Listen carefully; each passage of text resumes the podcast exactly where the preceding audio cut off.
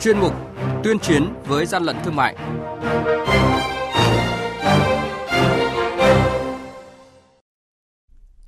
Thưa quý vị và các bạn, quản lý thị trường Long An kiểm tra phát hiện cơ sở pha trộn mỹ phẩm số lượng lớn. Hà Nội thu giữ hơn 5.000 đôi giày nhái thương hiệu Adidas, Nike giao bán trên Zalo.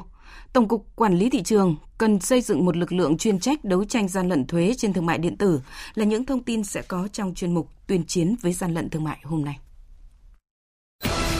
Nhật ký quản lý thị trường, những điểm nóng Thưa quý vị và các bạn, mới đây, đội quản lý thị trường số 3 thuộc Cục Quản lý Thị trường tỉnh Long An phối hợp với lực lượng chức năng đột xuất kiểm tra cơ sở sản xuất mỹ phẩm của một hộ gia đình tại xã An Vĩnh Ngãi, thành phố Tân An. Tại thời điểm kiểm tra, lực lượng chức năng phát hiện cơ sở này đang sản xuất số lượng lớn các loại nguyên liệu mỹ phẩm nhưng không xuất trình được các giấy tờ có liên quan. Đội quản lý thị trường số 3 quyết định tạm giữ gần 9.000 sản phẩm mỹ phẩm thành phẩm, hơn 100 kg sản phẩm mỹ phẩm chưa thành phẩm, 3.000 vỏ hộp và một số dụng cụ dùng để pha trộn sản xuất mỹ phẩm. Đội quản lý thị trường số 3 thuộc Cục Quản lý Thị trường tỉnh Hà Giang vừa tiến hành kiểm tra cơ sở kinh doanh Tài Tiến ở thôn Phố Cáo, xã Đồng Yên, huyện Bắc Quang do ông Đỗ Tuấn Anh làm chủ cơ sở. Đoàn kiểm tra đã phát hiện và tạm giữ nhiều sản phẩm là dép và ba lô, có dấu hiệu giả mạo nhãn hiệu Adidas và Nike. Chủ cơ sở không xuất trình được hóa đơn chứng từ số hàng hóa này. Hàng nhái, hàng giả, hậu quả khôn lường.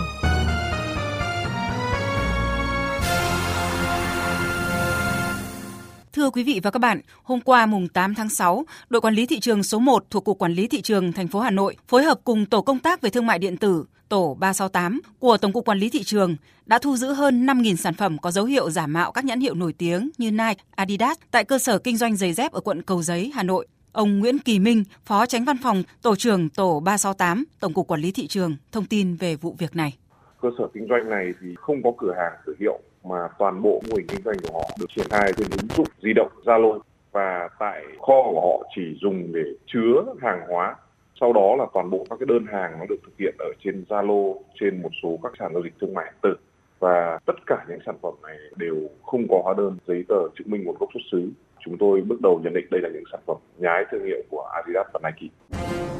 Quý vị và các bạn đang nghe chuyên mục Tuyên chiến với gian lận thương mại. Hãy nhớ số điện thoại đường dây nóng của chuyên mục là 038 85 77 800 và 1900 88 86 55.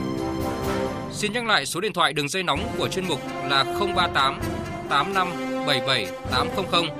và 1900 88 86 55.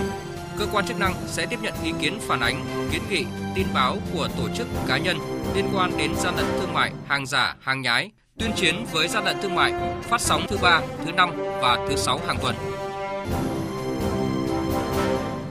Thưa quý vị, thưa các bạn, lập hóa đơn khống, mua bán hóa đơn hoặc là hợp thức hàng hóa do buôn lậu bằng hóa đơn hàng hóa thông thường là hành vi phạm pháp, gây thất thoát số tiền lớn cho ngân sách nhà nước. Theo lực lượng chức năng, thời gian qua đã có nhiều vụ án mua bán trái phép hóa đơn bị khởi tố hình sự, nhưng vì lợi nhuận lớn nên là các đối tượng phạm tội vẫn tiếp tục tiếp diễn với nhiều hình thức tinh vi. Và mới đây, Công an tỉnh Phú Thọ cùng các lực lượng chức năng đã phát hiện và triệt phá một đường dây mua bán trái phép hóa đơn giá trị gia tăng với quy mô lớn, có tổng giá trị gần 2.000 tỷ đồng, đang thu hút được sự quan tâm của dư luận xã hội. Ghi nhận của phóng viên Đài tiếng nói Việt Nam.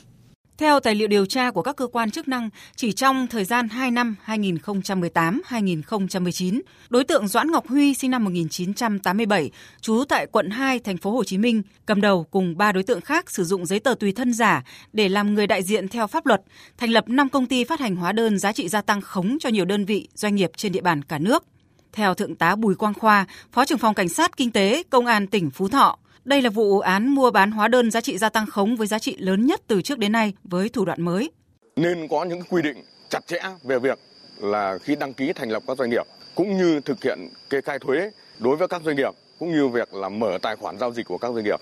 Bước đầu, lực lượng chức năng xác định đối tượng Doãn Ngọc Huy chỉ đạo Trần Khánh Hưng sử dụng Facebook có tên Tony Trần đăng thông tin hỗ trợ công ty xuất hóa đơn, giao bán hóa đơn trên mạng Internet với giá bán bằng 3% giá trị hàng hóa khống ghi trên hóa đơn. Để hợp thức thủ tục thanh toán qua ngân hàng cho các hóa đơn khống, nhóm đối tượng này đề nghị người mua ký khống ủy nhiệm chi và giấy giới thiệu rồi gửi cho nhóm của Huy. Sau đó, Huy cấu kết làm thủ tục thanh toán khống trên hệ thống ngân hàng. Bằng thủ đoạn mua bán trái phép hóa đơn giá trị gia tăng tinh vi này, các đối tượng đã bán hàng nghìn hóa đơn giá trị gia tăng với doanh số gần 2.000 tỷ đồng, thu lợi bất chính khoảng 60 tỷ đồng. Ông Đàm Thanh Thế, tránh văn phòng thường trực Ban chỉ đạo 389 quốc gia cho rằng qua vụ án điển hình này cho thấy những kẽ hở trong công tác quản lý về phát hành hóa đơn của các doanh nghiệp, dễ dàng tạo điều kiện cho các đối tượng mua bán trái phép hóa đơn giá trị gia tăng, gây thất thoát lớn số tiền thuế của nhà nước. Tổng cục Quản lý thị trường nên xây dựng một lực lượng chuyên trách đấu tranh gian lận thuế trên thương mại điện tử để chống trốn thuế, chặn thất thu ngân sách nhà nước. Thương mại điện tử trong tình hiện nay đang phát triển rất mạnh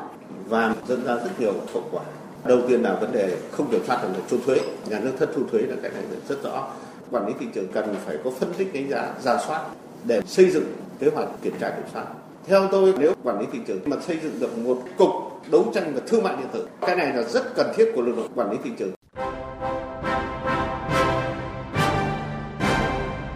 Chung tay chống hàng gian, hàng giả, bảo vệ người tiêu dùng.